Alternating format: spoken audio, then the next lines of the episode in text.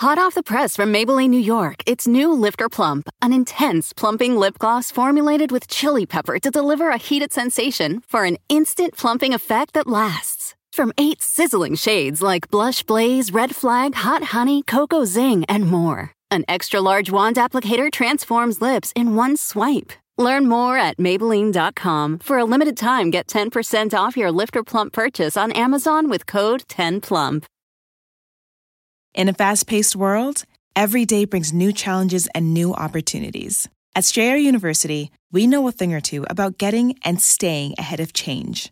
For over 130 years, we've been providing students like you with innovative tools and customized support so you can find your way forward and always keep striving. Visit strayer.edu to learn more. Strayer University is certified to operate in Virginia by SCHEV and has many campuses, including at 2121 15th Street North in Arlington, Virginia.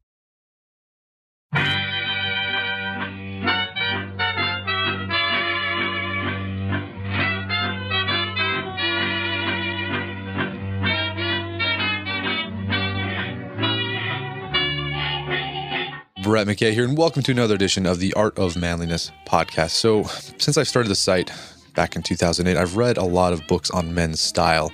And one of the most fun, engaging, witty books I've read on the topic, as well as just crammed with useful, practical information, is a book that was published a few years ago called Men's Style The Thinking Man's Guide to Dress. It's by a Canadian columnist and novelist by the name of Russell Smith. And I wanted to get him on the podcast to discuss all things men's style. So today on the show, Russell and I discuss sort of uh, the all aspects of style, sort of the high level philosophical approach to men's style, why you should care about dressing, uh, the history of men's style, why throughout history, most of human history, the most manliness of men were uh, concerned about how they appeared and how they looked. And it's only recently where this whole aesthetic of like, I just don't care came to approach, and we argue like why you should care even today. Uh, we discuss the future of men's style, but we also get brass tacks and talk about the um, so the practical aspects of style, the type of suit you should buy if you've never bought a suit and you're in the market for one, why you should invest in a good pair of shoes, shirts, things like that. Really great inf- information that you can take away and uh, apply right away, but also some things for you to think about as well. So without further ado, Russell Smith and Men's Style.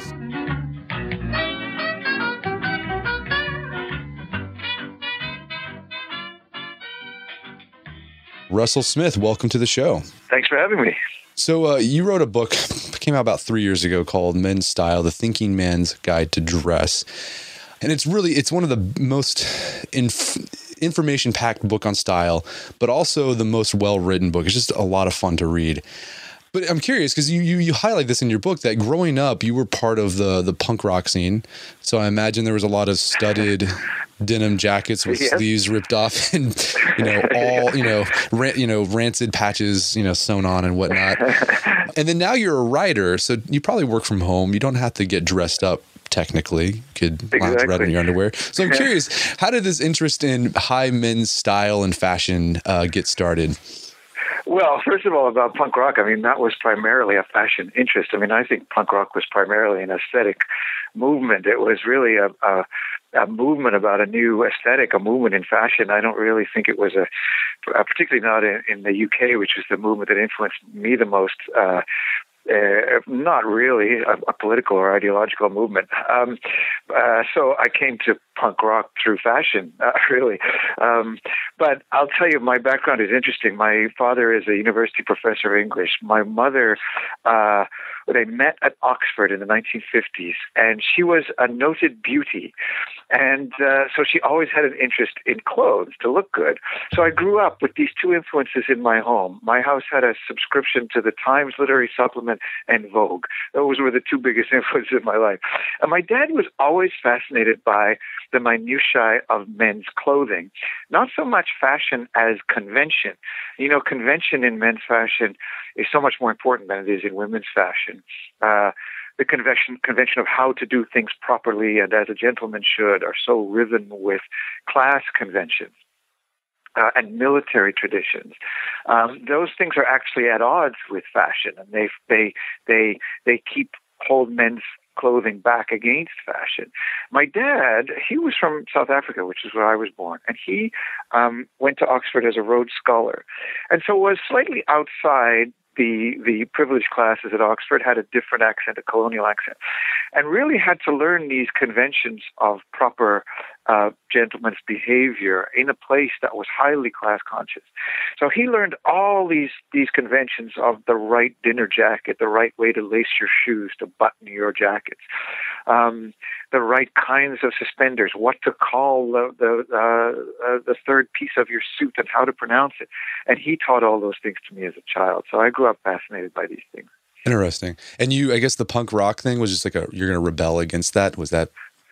Well, was? it wasn't rebelling. No, really, it was all part of that. You know, for me, punk rock was rebelling against blandness. Punk rock was a way of being a peacock um, and and standing out. Uh, so it was really just another manifestation of fashion. And after punk rock, uh, as a very young man, I went through all the different post-punk new wave manifestations of different fashions. You know, rockabilly and ska yeah. and goth and new romantic. I had long hair and makeup and. Um, and scarves. Uh, those were those were all just different expressions of different forms of flamboyance, really. Right. Yeah. I don't worry, I don't dress like that anymore. I think it's interesting. You, you, make the point about how uh, even people who in the punk rock scene were, are very fashion conscious because I guess the general um, idea out there from the you know most public is like, oh, they don't care what they look like, is to look at them. Oh God, but yeah, not well. In the in the 1970s, it was very much about how you look. Yeah, right. Yeah, I mean, well, even when I you know I was uh, I, I was in high school in the 90s, and I I was sort of in dabbled in the punk ska scene,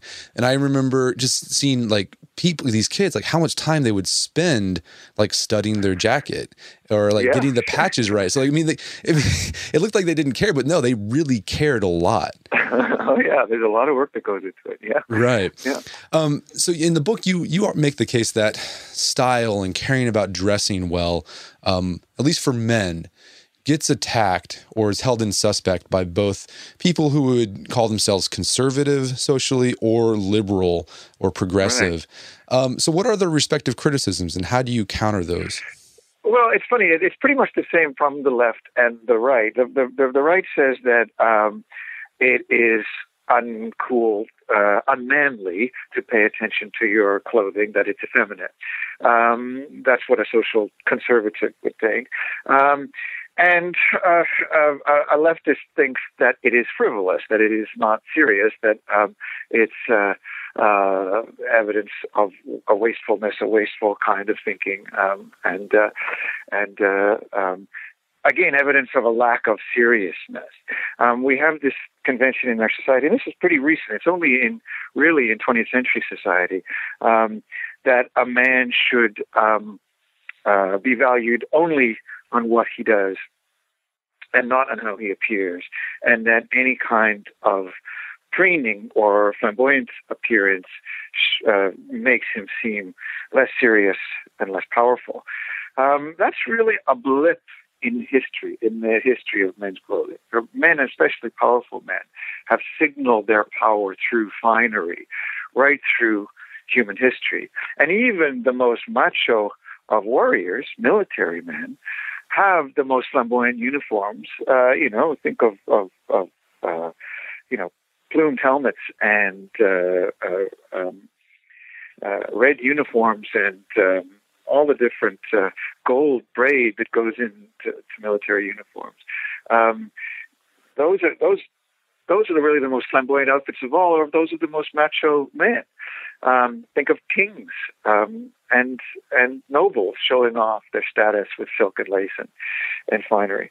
It really wasn't until the rise of democracy in the 19th century um, that men uh, began to try to appear as if they were below their social station. It was something of a liability after the French Revolution in Europe to go around proclaiming aristocratic status.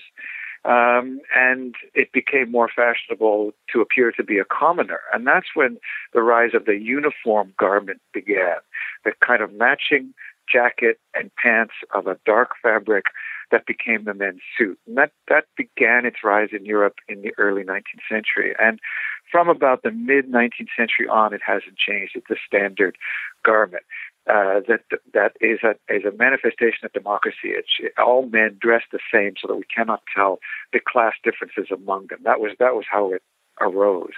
Um, and really, in the uh, it wasn't until the mid 20th century, and really the, with the counterculture of the 1960s, uh, that this idea began to arise that the natural man uh, was the most manly man. That is, a man who didn't pay any attention to his grooming, who didn't shave, who let his hair grow, uh, and who didn't uh, uh, care about his appearance. That was came hand in hand with a with a valuing of nature, of back to the land, um, and even before that, if you think of male icons of the 1930s or even the 1950s, if you think of Cary Grant, if you think of Sean Connery as James Bond, the masculine ideal there was not just a man who was competent and um, uh, masculine and also maybe violent, like James Bond, but who was also sophisticated, who wore uh, a nicely fitted suit, who shaved, um, who knew something about opera and which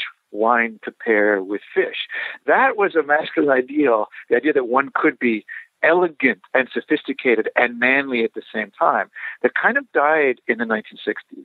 Uh, and again, that's if you think of human history, that's just a tiny little blip.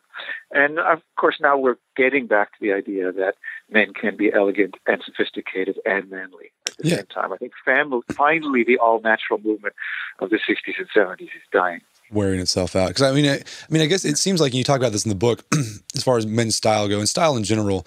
There seems to be just it goes in like it's a pendulum, right? Um, yeah. It'll one generation will rebel against the other. So I guess the yeah. baby boomers were rebelling against their Brooks Brothers right. wearing dads, right? Parents, yeah, yeah. um, so I know a lot of men who think that, still think that though. They're still in that natural man mode. They think, why bother, right? Why yeah. do you think? You know, why is it important to care how you dress? I mean, so why do you think uh, a man should care how he dresses? And and you are make a case I think is interesting is that you say that our clothes are a form of art and gift to others. How so? Right. I think that you dress out of respect to people around you, and you dress not just for yourself, but to make the people around you feel valued. If I, if I am dressing carelessly or slavishly in the presence of people around me, it makes it gives them a subtle, perhaps unconscious idea that I don't take them awfully seriously. If I dress up to be in the presence of others, I, I dress up. I don't mean I'm always going to be wearing a bow tie. I just mean that I dress. Um, uh, I dress uh, cleanly and elegantly, as if I've made a choice for them uh, then they feel valued and they feel respected. And that goes for events that you go to as well. If you dress well to go to a certain place, uh, it shows respect for that place. On a more uh, practical level, for one's own, uh, for, uh, on a more selfish level, it helps one immensely to dress well in life because people simply treat you better. They treat you differently. And you can do this experiment. I mean, you can go to a police station um, wearing a hoodie and ask for help, or you can go wearing a suit and tie and ask for help, and you'll see what happens. Um, people wearing a suit and tie uh, are treated with more deference. They are treated with more respect. People come to them uh, to take the lead in a crisis. Uh, you may deplore that. You may think it's a bad thing, and maybe it is, but still we could use it to our advantage. And uh, I mean, do you like you work from home? I imagine. Do you get up and wear a, a coat and tie every day? No, I don't. No, no I don't. and you know, I'm I'm I'm wearing a hoodie as I talk to you right now from my, from my study. And it's funny, I crave an excuse to wear nice clothes, and right. I, I do. I have a sort of opposite schedule from everybody else because I work at home. What I what happens is I when I finish my workday at, at five or six o'clock, it, that's when I shave and shower, and that's when I put on a jacket and tie and I go out. So it, it's it's kind of the opposite of everyone who's coming home at that time taking that off. Um, but I very look, much look forward to that moment. You know, there's a great anecdote in it's a scene in Heart of Darkness by Joseph Conrad. When the the narrator is um, first progressing down the river into the jungle, um, and in Africa, and the foliage starts getting dense, and the heat starts getting oppressive, and they start leaving civilization be- behind. They come to the last outpost of Belgian civilization, and it's a telegraph hut, a telegraph operator in the jungle, deep in the jungle, employed by the Belgian colonists. And he comes out to meet the boat, and he lives alone in this hut in the jungle, and he's wearing a dark suit and starched collar and tie in this intolerable heat. And the narrator wonders why would he do that all day long there, sitting alone in the jungle. but the narrator reflects that in the vast degeneration of the land was character. that's, a kind of a funny European uh, belief that, that I think is sort of deep in all of us that that uh, we dress ourselves up as armor to fight off the decay and entropy around us. Right. I kind of like that idea. I like that idea too, and I feel too. Not only do when you, I dress up well, like do others treat me differently, but like I think of myself differently. I take myself a little more serious. Yes, than when exactly, I'm. Yeah. So there's days. I, I, oh, I'm, I'm, happier. I'm just happier when I'm well dressed. I, I, I just feel I can deal with anything. I do feel that it's a kind of armor that protects me. Right. Yeah. I mean, there's days. I, mean, I work from home too, so I'm typically wearing t-shirts and jeans. Um, but when I like, I, I, when I'm in that mode, like, I got to get stuff done. Like I'll dress up, and uh, yeah, it helps. And there's help. a psychological boost that it gives you. And I'll tell you something else too that's important for men as they age to remember. Because I'm middle aged. I'm 52 years old, and I am very nervous about looking silly trying to carry off casual or hipster clothes yeah. at this age. Uh, I think that, that one's ability to dress in casual clothes declines as one gets older because one doesn't quite have the perfect body and one doesn't have the youthful glow. And so a clever t shirt and running shoes uh, is not as sexy on a middle aged man with gray hair. Um, and so I think that, that it really helps one as one grows older to start moving into finer and finer quality and slightly dressier clothes. You know, I haven't given up on social life. I still like going out to nightclubs where people are generally quite a bit younger than me. And my God, I certainly still want to be attractive to young women. But uh, I am not going to do it by dressing like a kid. If I'm going to go to a nightclub where people are largely going to be younger than me, I may well be the only person in a fitted navy suit and tie. And that's fine with me because then I am being exactly who I am. I'm not trying to pretend I'm someone else uh, people can say, "Oh, that's the older guy," and that's cool. Um, and I feel much more confident that if I'm than if I'm simply trying to fit in with everybody else. Gotcha. So throughout the book, uh, you mentioned that like sensuality as a quality that you should try to convey with your clothes, which I think is interesting because like whenever I dress, I never that's like not the I don't even think about am I looking sensual. Um, so why is that a quality men should be comfortable expressing? Well, yeah, and it's a tricky one because so much men's fashion uh, uh, traditionally is against sensuality, right? The, the, the, the, the main goal of the standard men's business suit is not sensuality, it's to express sobriety, which, which is a bit at odds.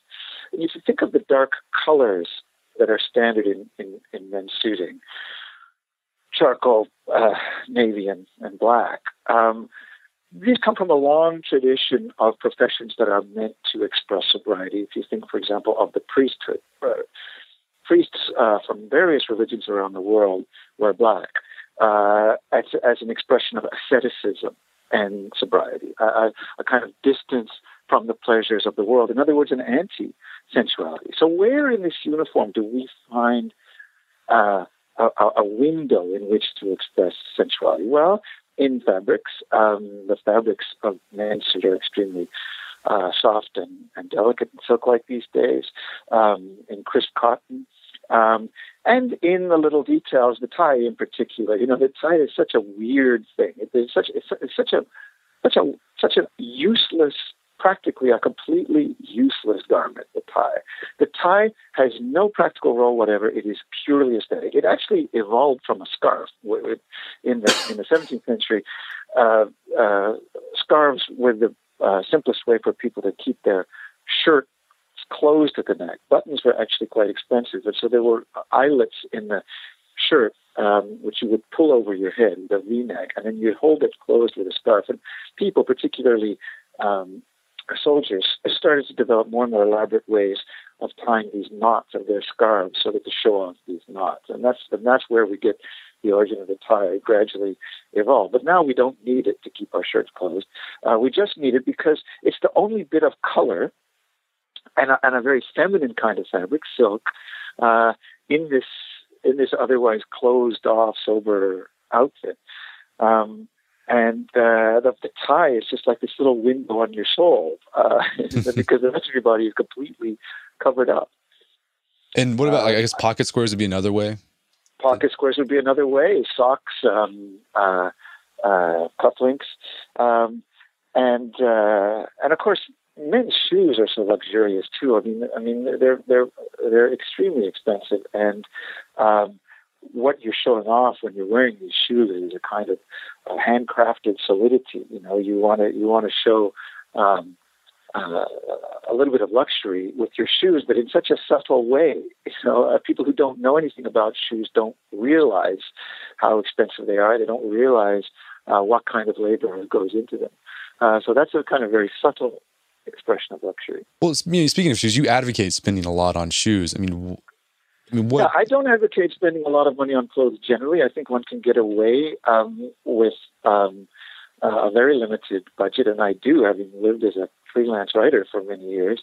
Um, shoes is the one thing I don't think you can skimp on because um, shoes are really the fundament of your outfit. They're like the root from which the whole outfit grows. And uh, again, people who are class conscious, and that tends to be people who come from the privileged classes, are the ones who notice class differences and signifiers, not people who don't come from those classes. That's the trick of it. Um, they recognize certain shibboleths. Um, and so they will note your shoes right away. Um, the other thing is if you spend a lot of money on shoes, they'll last many years, um, and they tend not to go in and out of fashion the way suit uh, shapes do. And so it's really, it's really worth your while. Wedding season is coming up, and if you are preparing for the big day, I know wedding planning can be really intimidating, but finding the perfect suit shouldn't be. Indochino makes it easy to get a fully customizable suit right from your home. Don't just wear any suit on your big day, wear a custom made to measure suit.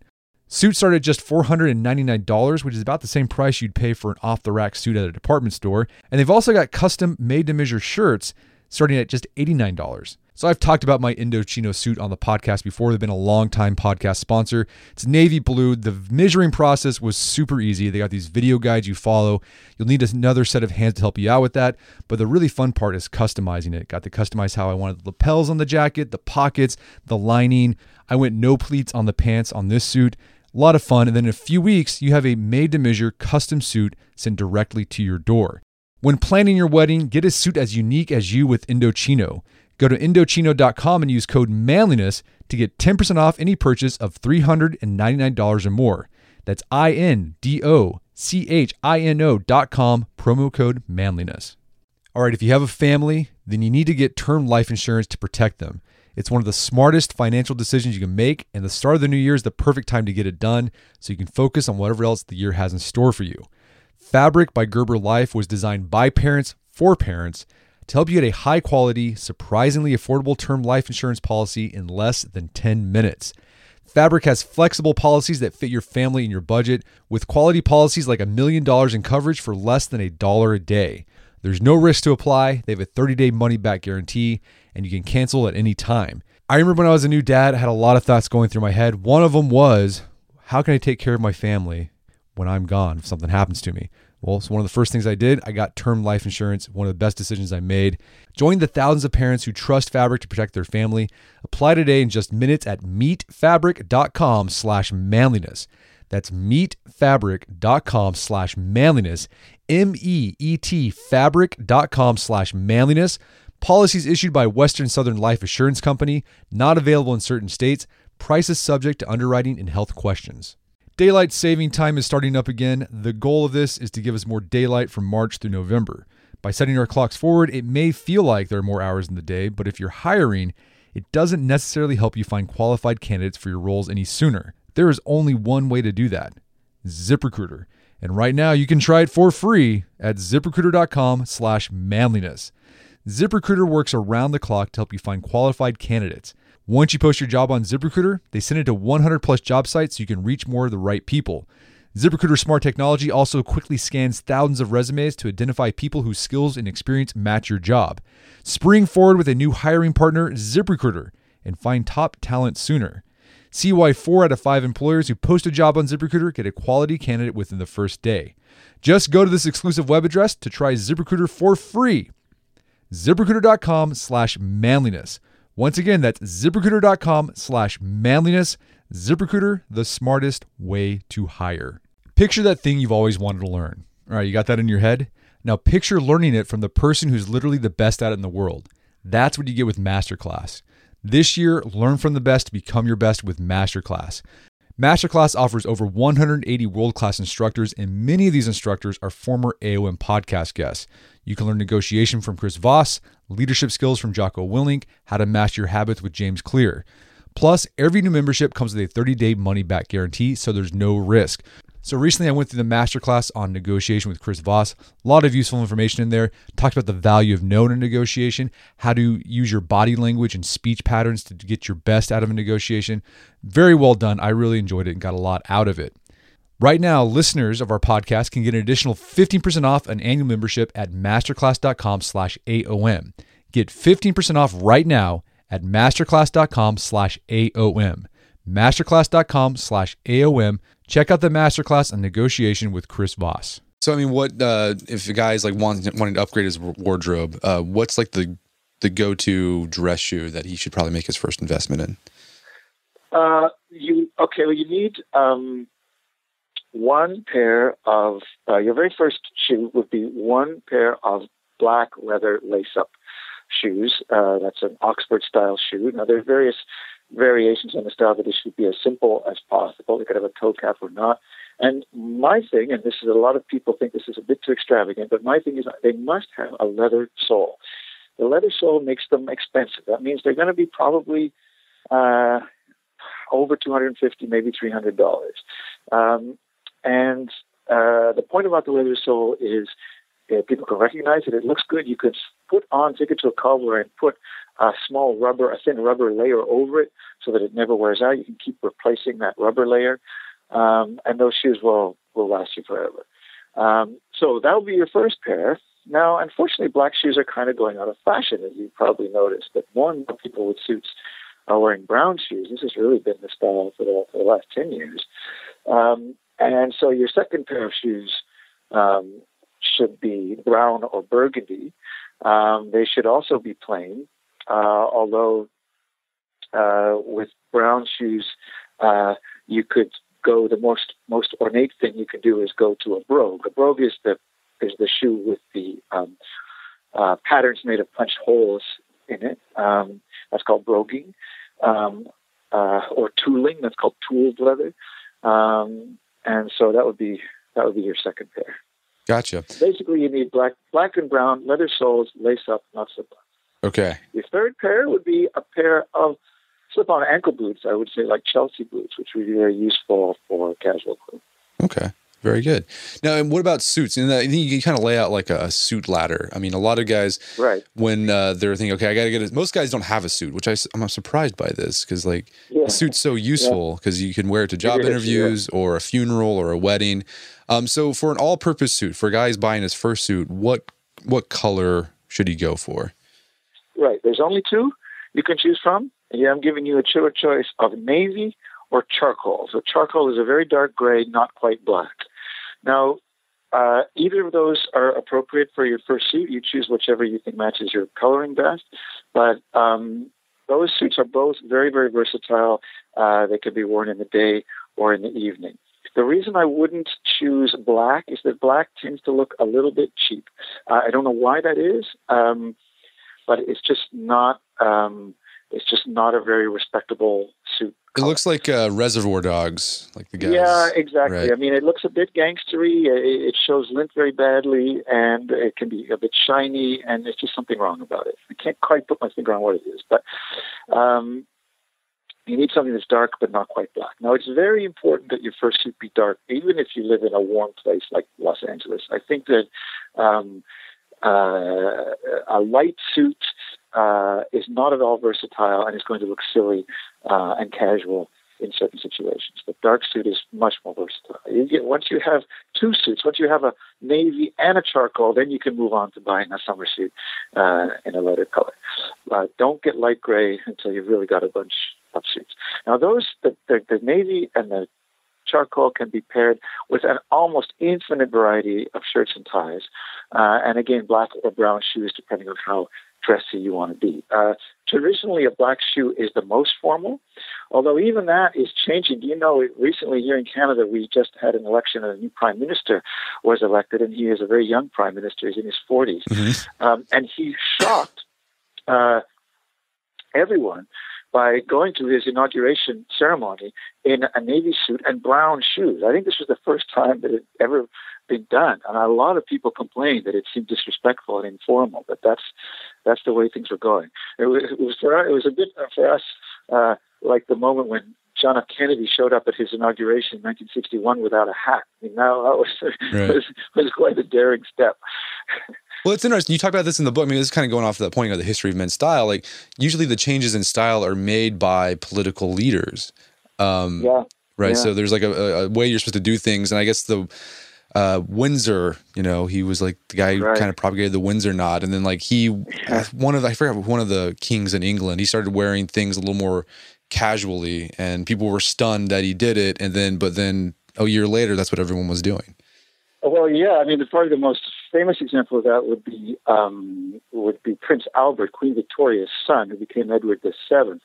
He was um, a daring guy in that he behaved like a bit of a playboy, and he um, went to racetracks and he hung around with actresses and Americans, and uh, and so people were interested in his lifestyle because he was something of a celebrity, and so people started following his clothing. He had this.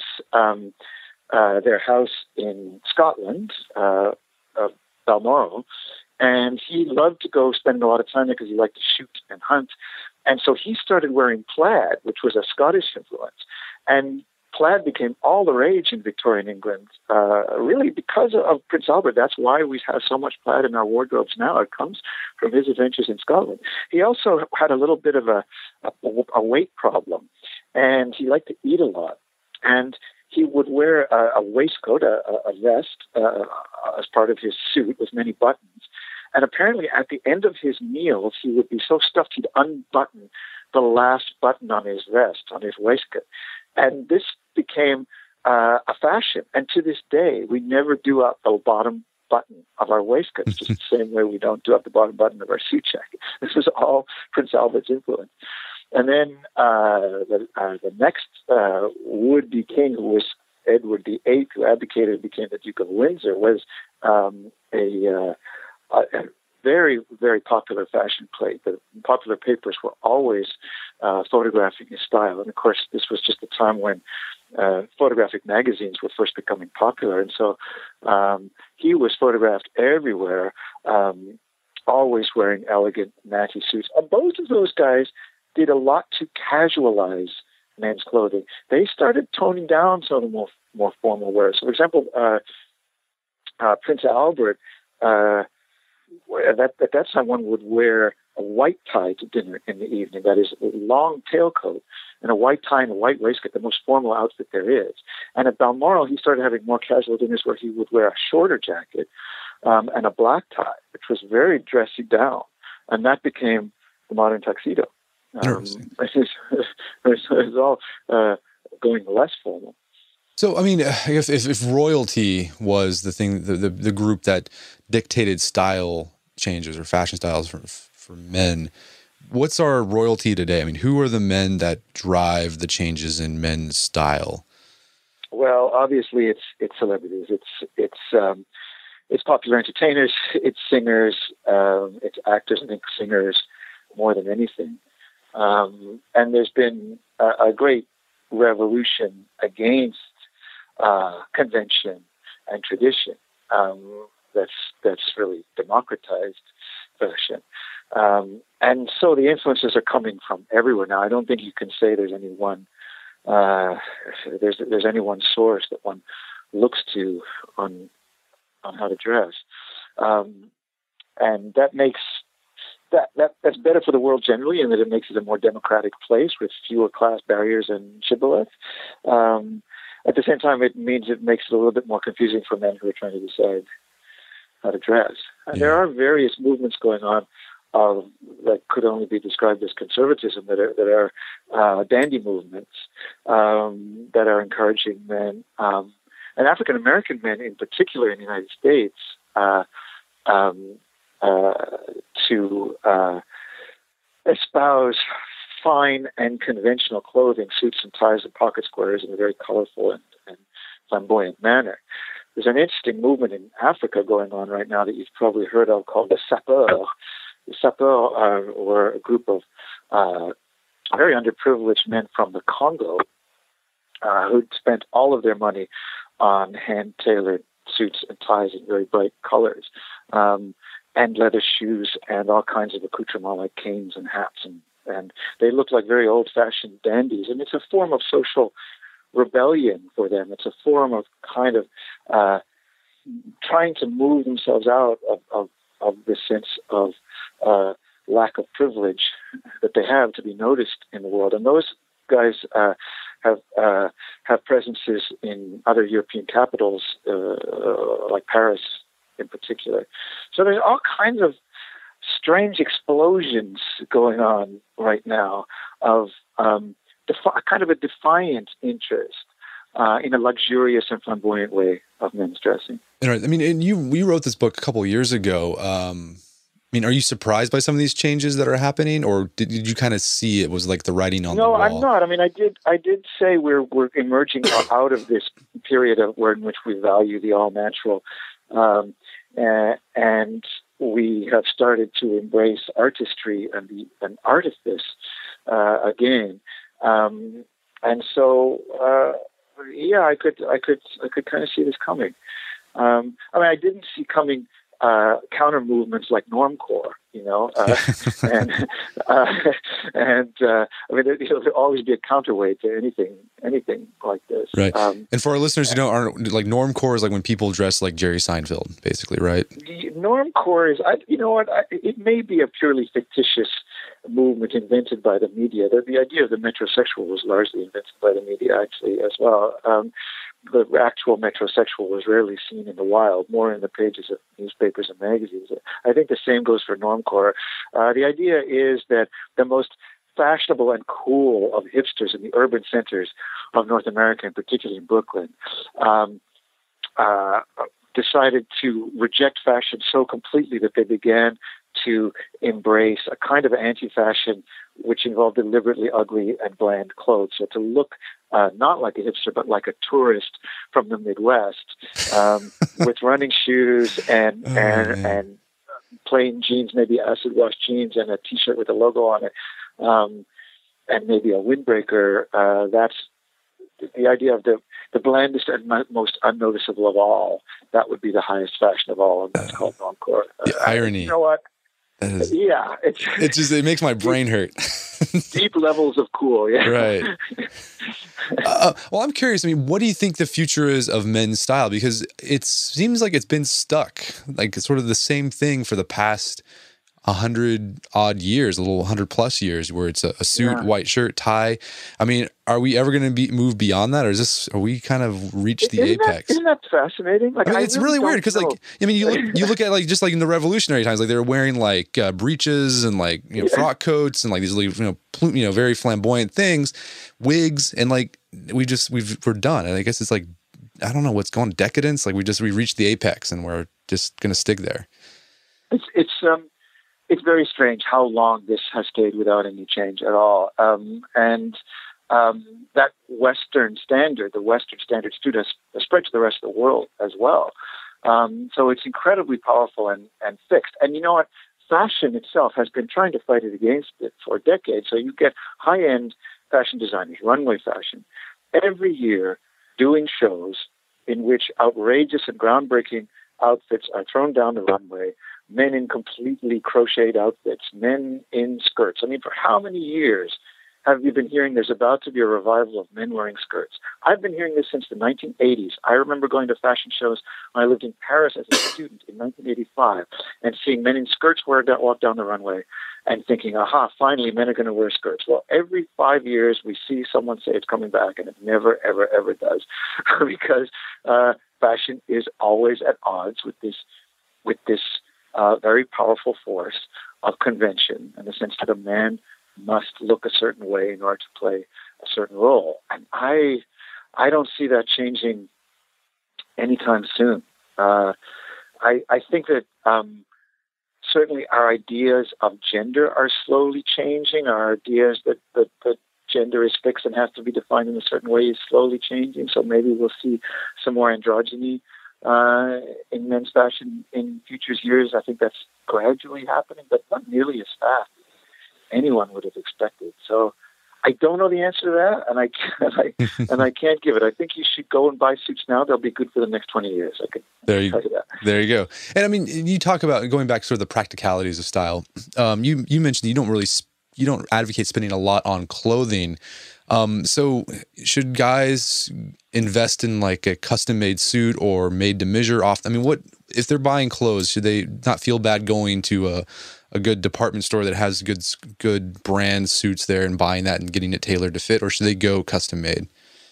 Um, that's a good question, and both are good. Um, in, nowadays, in most cities, there are there are brand new businesses developing as we speak and proliferating, uh, specializing in custom suits. And what they're doing is they they go and they'll take their uh, they will take your measurements, and then they will send those measurements off to Asia somewhere. It will either be China or India or Pakistan or or, or Vietnam, uh, where there are tailors working, um, and they will cut a certain pattern, but to your size.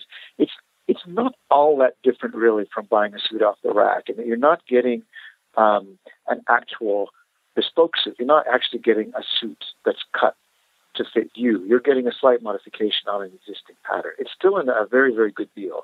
Uh, and those suits are hardly more than suits off the rack from a good department store. So um, uh, I would say yes, uh, it is.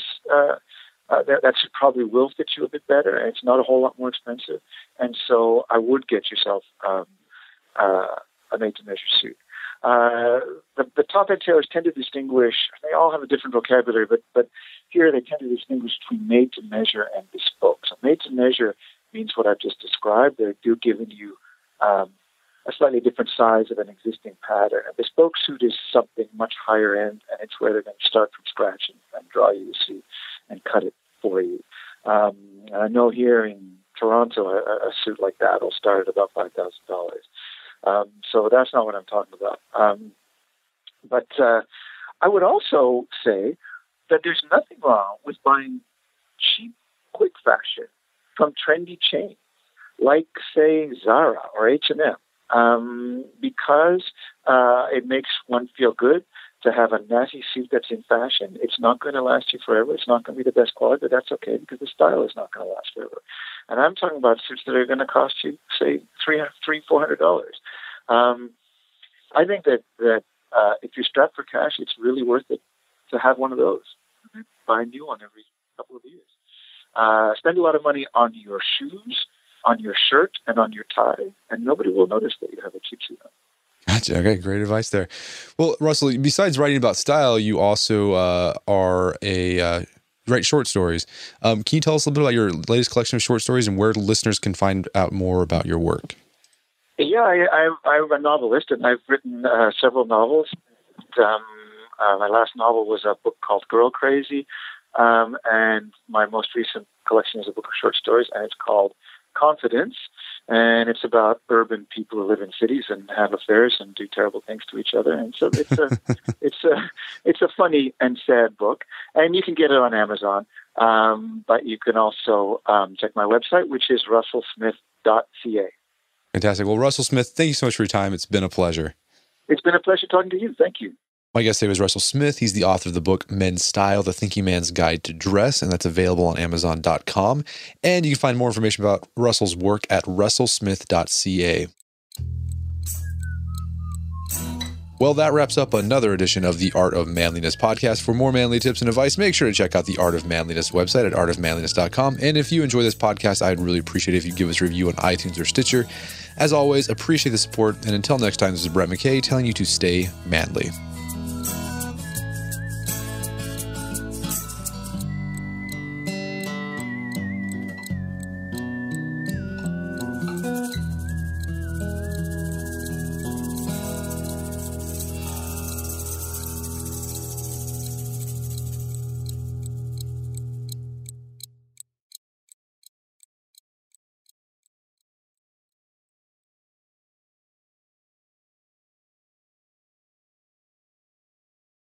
Hot off the press from Maybelline, New York, it's new Lifter Plump, an intense plumping lip gloss formulated with chili pepper to deliver a heated sensation for an instant plumping effect that lasts. From eight sizzling shades like Blush Blaze, Red Flag, Hot Honey, Cocoa Zing, and more, an extra large wand applicator transforms lips in one swipe. Learn more at Maybelline.com. For a limited time, get 10% off your Lifter Plump purchase on Amazon with code 10PLUMP.